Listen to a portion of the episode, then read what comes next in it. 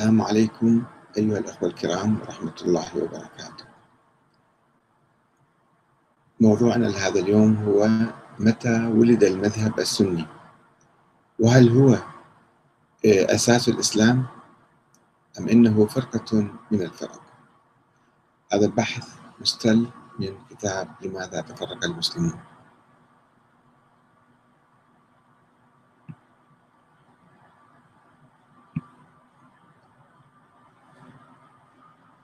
متى ولد المذهب السني؟ وهل يمثل أساس الإسلام أم أنه فرقة من الفرق؟ في خضم الصراع السياسي المحتدم بين الحكم الأموي والعباسي والمعارضة الشيعية في القرون الثلاثة الأولى ولد عدد من المذاهب الفكرية والفقهية والسياسية. بعضها كان يميل إلى المعارضة كالمعتزلة والإمام أبو حنيفة. وبعضها كان يميل إلى الحكام كالمرجئة والقدرية الجبرية. وبعض أهل الحديث. ثم اختلطت هذه المذاهب وافترقت واجتمع بعضها إلى بعض فنتجت المذاهب السنية والشيعية. ومنذ ذلك الحين انشقت الأمة الإسلامية إلى طائفتين كبيرتين هما السنة والشيعة. واستمر ذلك الخلاف إلى اليوم. ونظرا لأن الخلاف الطائفي السني الشيعي هو أطول وأعمق خلاف عانت وتعاني منه الأمة الإسلامية. فسنقوم في الحلقات القادمة بتسليط الضوء على حقيقة كل مذهب. وتاريخ نشوئه املا بالعثور على عوامل الخلاف الجوهرية مع المذهب الآخر وذلك من أجل التوصل بعد ذلك إلى سيناريوهات الحلول الممكنة والمقترحة لمعالجة ذلك الخلاف والقضاء عليه جذريا وتوحيد الأمة الإسلامية. وسنبدأ ببحث ملف المذهب السني. ثم نعقبه بدراسة الملف الشيعي. في الحقيقة لا يمكن تحديد ساعة زمنية لولادة أي مذهب في التاريخ. فالمذاهب عادة تولد نواة صغيرة ثم تنمو وتتطور بتراكم الأفكار والنظريات عبر فترة طويلة. وقد تعلن عن نفسها أو اسمها في مناسبة معينة أو بواسطة شخص معين في فترة محددة. ولكن مضمونها يبقى عرضة للتغير والتطور والإبدال والتناقض بين التيارات المختلفة والأجيال المتعاقبة في كل مذهب والتي تفسر المذهب كما تريد. يعني كل جيل من الأجيال قد يفسر المذهب كما يشاء في ذلك الظرف الزمني والمكاني الذي يعيشه. وقد تضع بداية لمولدها في ساعة معينة. هي تقوم وتقول أننا ولدنا في الساعة الفلانية أو اليوم الفلاني. وفي الإسلام ربما ادعى البعض أن المذاهب التي يتبعونها ولدت في مرحلة تاريخية معينة أو قد تدعي طائفة ما ولادة مذهبها بالاقتران مع الإسلام. أو تحاول أن تعتبر نفسها الممثل الحقيقي والرئيسي للإسلام. بينما تصف المذاهب الأخرى بالخروج والابتداع والانشقاق عن الخط الرئيسي للإسلام والمسلمين الذي تمثله هي.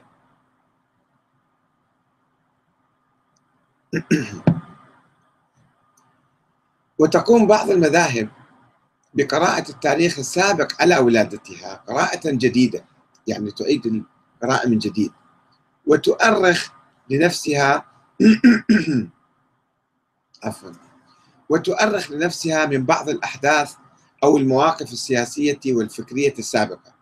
وذلك في محاولة منها للتغطية على تاريخ ولادتها المتأخر. والتبرؤ من تهمة الحدوث والبدعة هذه مقدمة تشمل يعني كل المذاهب. الآن نأتي إلى المذهب السني. فما هو المذهب السني؟ ومتى ولد؟ آه، هناك نظريتان. نظرية تقول أن آه، المذهب السني يمثل أصالة الإسلام وأن المذهب السني هو الذي يمثل الإسلام. وهناك نظرية أخرى سوف آه، نطرحها بعد أن نناقش هذه النظرية الأولى بأن السنة أيضا فرقة من الفرق فما هو رأي صحيح نستعرض الآن أقوال أئمة المذهب السني وتعريفهم بالمذهب السني حتى نستطيع أن يعني نتأكد من تاريخ الميلاد وهل أن المذهب السني يمثل فعلا أصالة الإسلام أم أنه ولد في وقت متأخر وأنه فرقة من الفرق. نستعرض في البداية نظرية أصالة المذهب السني. لقد دأب أئمة المذهب السني اعتبار مذهبهم يمثل أصالة الإسلام وتفرق المذاهب الأخرى عنهم المذاهب الأخرى كلها انشقاقات عن المذهب السني. فقد اعتاد الكثير من أئمة أهل السنة تعريف المذهب السني بأنه يمثل الكتلة الرئيسية التاريخية للمسلمين حيث يقول الإمام مالك بن أنس مثلا في القرن الثاني الهجري في تعريفه للسنة أو لأهل السنة أيضا. هي ما لا اسم له غير السنة هي سنة فقط. فإذا نحن سنة رسول الله. وأن أهل السنة هم الذين ليس لهم لقب يعرفون به لا جهمي ولا قدري ولا رافضي. يعني كل هذه الفرق هي انشقت عن الإسلام وعن المذهب السني. ويقول الفقيه الأندلسي علي بن أحمد بن حزم في القرن الخامس الهجري يقول إن أهل السنة هم أهل الحق ومن عداهم فأهل البدعة فإنهم الصحابة ومن سلك نهجهم من خيار التابعين رحمة الله عليهم. ثم أصحاب الحديث ومن اتبعهم من الفقهاء جيلا فجيلا إلى يومنا هذا. ومن اقتدى بهم من العوام في شرق الأرض وغربها رحمة الله عليهم. ويقول ابن تيمية في القرن الثامن الهجري وطريقتهم أي أهل السنة هي دين الإسلام. لكن لما أخبر النبي صلى الله عليه وآله وسلم أن أمته ستفترق على 73 فرقة كلها في النار إلا واحدة وهي الجماعة صار المتمسكون بالإسلام المحض الخالص عن الشوب هم أهل السنة والجماعة. فأصبحت كل الفرق هي في النار وخارج عن الإسلام الصحيح. وهكذا يرفض أنور الجندي الذي توفي قبل حوالي 15 عاما ما يسميها الدعاوى الباطلة التي يدعيها بعض الجاهلين أو المتجاهلين من أن السنة فرقة أو طائفة طارئة. ويقول أن السنة ليست مذهبا معينا بين المذاهب وليست طرفا من الأطراف وإنما هي مدرسة الأصالة الإسلامية. كذلك يقول الشيخ يوسف القرضاوي أن السني الذي يتحول إلى المذهب الشيعي إنسان خاسر لأنه انتقل من المذهب الذي يمثل الإسلام الصحيح. ومن خلال هذا التعريف يغدو السؤال عن تاريخ معين لولادة مذهب أهل السنة بدون معنى. إذا سألنا أنه متى ولد المذهب السني هذا كلام سخيف يصبح لأنهم الامتداد الطبيعي والأصيل للإسلام. كما يقول الدكتور مصطفى حلمي إن أهل السنة والجماعة هم الامتداد الطبيعي للمسلمين الأوائل الذين تركهم رسول الله صلى الله عليه وسلم وهو عنهم راض. ولا نستطيع أن نحدد لهم بداية نقف عندها كما نفعل مع باقي الفرق. والسؤال عن نشأة أهل السنة والجماعة ليس له موضع كما هو الحال إذا تساءلنا عن منشأ الفرق الأخرى. وبناء على ذلك يرى حلمي أن أصول التاريخ الإسلامي لم تعين السنة لم تعين السنة التي ظهر فيها مصطلح أهل السنة. وهو ما يشرحه ابن تيمية بقوله إن مذهب أهل السنة والجماعة مذهب قديم معروف قبل أن يخلق الله أبا حنيفة ومالك والشافعي وأحمد. فإنه مذهب الصحابة الذين تلقوه عن نبيهم. ومن خالف ذلك كان مبتدعا عند أهل السنة والجماعة. وأحمد بن حنبل وإن كان قد اشتهر بإمامة السنة أنه إمام أهل السنة فليس ذلك لأنه انفرد بقول أو ابتدع قولا بل إن السنة كانت موجودة معروفة قبله فصار إماما من أئمة السنة وعلما من أعلامها. لقيامه بإعلامها وإظهارها واطلاعه على نصوصها وآثارها وبيانه لخفي أسرارها. لا لأنه أحدث مقالة أو ابتدع رأيا. هكذا يقول ابن تيمية. ويتفق معه كاتب معاصر اسمه ناصر الغفاري. يقول كثيرا ما يخلط أو يخلط بين الحديث عن بداية التسمية ونشأة المسمى وهو المذهب أو أهله. وحتى رأينا من يتحدث عن السنة كأنها فرقة أو طائفة طارئة في الإسلام كسائر الفرق الأخرى التي انشقت عنهم.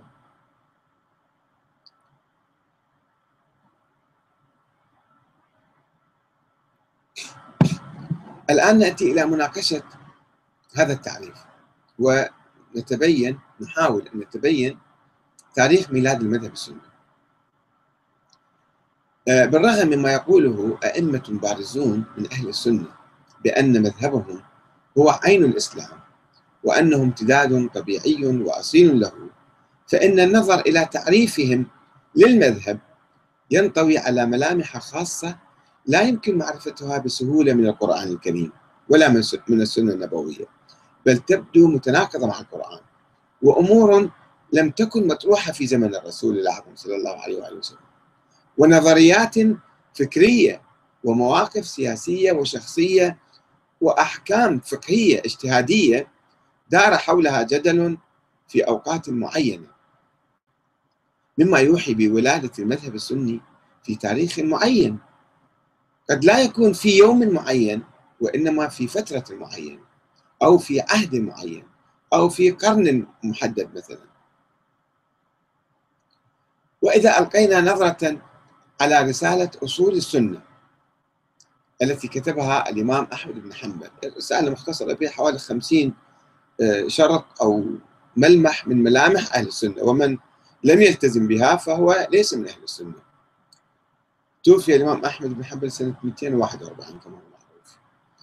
هذه الرسالة أسست لإعلان المذهب السني في القرن الثالث الهجري إذا ألقينا نظرة عليها فنجد أنها تعبر عن الفكر السياسي الذي تبلور في العهد الأموي مثل شو؟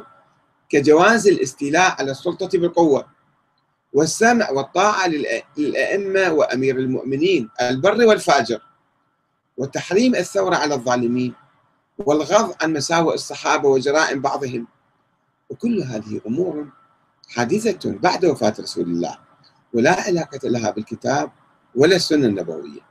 وإنما تستند إلى بعض الأحاديث الموضوعة التي يصححها أحمد بن حنبل أو رغبات السلطة الأموية في قمع الثورات الشعبية ومطالبة الناس بالخنوع والاستسلام لهم. وبالتالي فإنها تعبر عن تبلور المذهب السني في العهد الأموي. وإذا نظرنا أيضا في تعريف ابن تيمية لأهل السنة. كما يقول إن لفظ أهل السنة يراد به من أثبت خلافة الخلفاء الثلاثة. فيدخل في ذلك جميع الطوائف إلا الرافضة. يعني حتى المعتزلة حتى الإباضية حتى الأحناف المالكية الشافعية كل المذاهب يدخلون في هذا التعريف اللي يقبل بإمامة الخلفاء الثلاثة فهو إذا سني ما عدا يطلعون الرافضة الشيعة هؤلاء خارج أهل السنة. لاحظوا التعريف العام الواسع جدا. وقد يراد به أيضا يقول هو وقد يراد به أهل الحديث والسنة المحضة. يعني لا ما نجي المعتزلة والإباضية والأحناف وكذا وكذا لا إنما أهل الحديث. فلا يدخل فيه إلا من يثبت الصفات لله تعالى. يقول الله مثلا جسم الله عنده عين عنده رجل عنده إيد عنده كذا. آه، يثبت الصفات لله تعالى. ويقول إن ويقول أيضا إن القرآن غير مخلوق. إذا قال القرآن مخلوق فهو ليس من أهل السنة. وإن الله يرى في الآخرة. ويثبت القدر. أن أمورنا كلها مقدرة من الله تعالى وإحنا مجبورين عليها. وغير ذلك من الأصول المعروفة عند أهل السنة والحديث. إذا نظرنا إلى هذا التعريف اللي يقدمه ابن تيمية لأهل السنة فيحصرهم جدا في دائرة ضيقة. في مذهب حنبلي أو مذهب مثلا أهل الحديث فقط. فسوف نجد أن ابن تيمية يؤسس التعريف السني. طبعا التعريف الأول جدا بعيد. أن يشمل كل حتى الإباضية من أهل السنة وحتى المعتزلة وحتى الكذا لا هنا هذا هو التعريف الحقيقي اللي يقدموه أهل السنة لأنفسهم أنهم هم مذهب الحنابلة وأهل الحديث. ومن يقول بكذا وكذا وكذا وكذا كما اشتهر عن أحمد بن حنبل. وكذلك الجدل المتأرخ المتأخر حول صفات الله بين ما يسمى بأهل السنة أنفسهم. آه، فسوف نجد أن ابن تيمية يؤسس التعريف السني. من هو السني؟ يؤسسه على مواقف سياسية تاريخية حادثة لا علاقة لها بالكتاب والسنة النبوية. وكذلك على الجدل المتأخر حول صفات الله بين ما يسمى بأهل السنة أنفسهم أي بين أهل الحديث الحنابلة والأشاعرة. وهو جدل تفجر في القرن الثاني الهجري بين أهل الحديث والمعتزلة ثم امتد إلى الأشاعرة في القرن الرابع. وهناك تعريف ثالث لابن تيمية يقول فيه من قال بالكتاب والسنة والإجماع كان من أهل السنة والجماعة. ومن المعلوم أن الإجماع أصل الإجماع يعني هو الآخر كان موضوعا للجدل والنقاش في وقت متأخر ولم تثبت حجيته لجميع المسلمين ولا لجميع أهل السنة أنفسهم وإنما يعبر عن موقف سياسي كما لم يثبت في التاريخ ويشكك فيه حتى الإمام أحمد بن حنبل. يشكك على الإجماع أصلا حادث حاصل لو مو حاصل.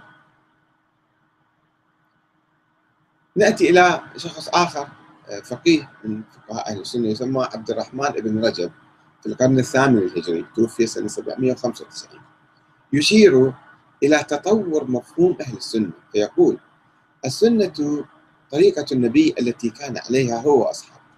هذا ما في شك. السالمة من الشبهات والشهوات. ثم صار معنى السنة في عرف كثير من العلماء المتأخرين من أهل الحديث وغيرهم. صار أنه سنة يعني الحديث. صار عبارة عما سلم من الشبهات في الاعتقادات خاصة في مسائل الإيمان بالله وملائكته وكتبه ورسله واليوم الآخر وكذلك في مسائل القدر وفضائل الصحابة. وصنفوا في هذا العلم تصانيف وسموها كتب السنة. كتب كثيرة خرجت في القرن الرابع والخامس وما بعدهما.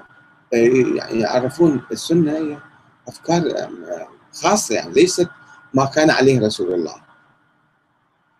كل هذه الأمور آه، التي ميزت المذهب السني كالإيمان بشرعية الخلفاء الثلاثة والتفضيل بينهم والقول بالقدر أو بعدم خلق القرآن أو الاعتراف بمن يستولي على السلطة أميرا واجب الطاعة وإن كان فاسقا أو ظالما وتحريم الثورة عليه هي أمور لم تكن مطروحة في زمن الرسول الأعظم صلى الله عليه وسلم. ولا توجد بصراحة في القرآن الكريم. وقد جرى حولها جدل بين المذاهب الإسلامية. واحتج كل مذهب بما لديه من تفسير للقرآن أو رواية لحديث أو اجتهاد في حكم خلال القرون الثلاثة الأولى. وإذا عدنا إلى تعريف ابن تيمية الآنف لهوية أهل السنة بأنها تقوم على الاعتراف بخلافة الخلفاء الثلاثة الأوائل فإن التعريف الثاني الذي يقدمه حول صفات الله ويميز به بين أهل الحديث وبين غيرهم من الأشاعرة يضيق التعريف الأول ويحصره في دائرة ضيقة هم أهل الحديث فقط. يعني أهل السنة في نظر ابن تيمية أصبحوا هم أهل الحديث فقط. ويخرج الأشاعرة المالكية والشافعية وكذلك الماتريدية الأحناف من أهل السنة فضلا عن المعتزلة والإباضية مثلا.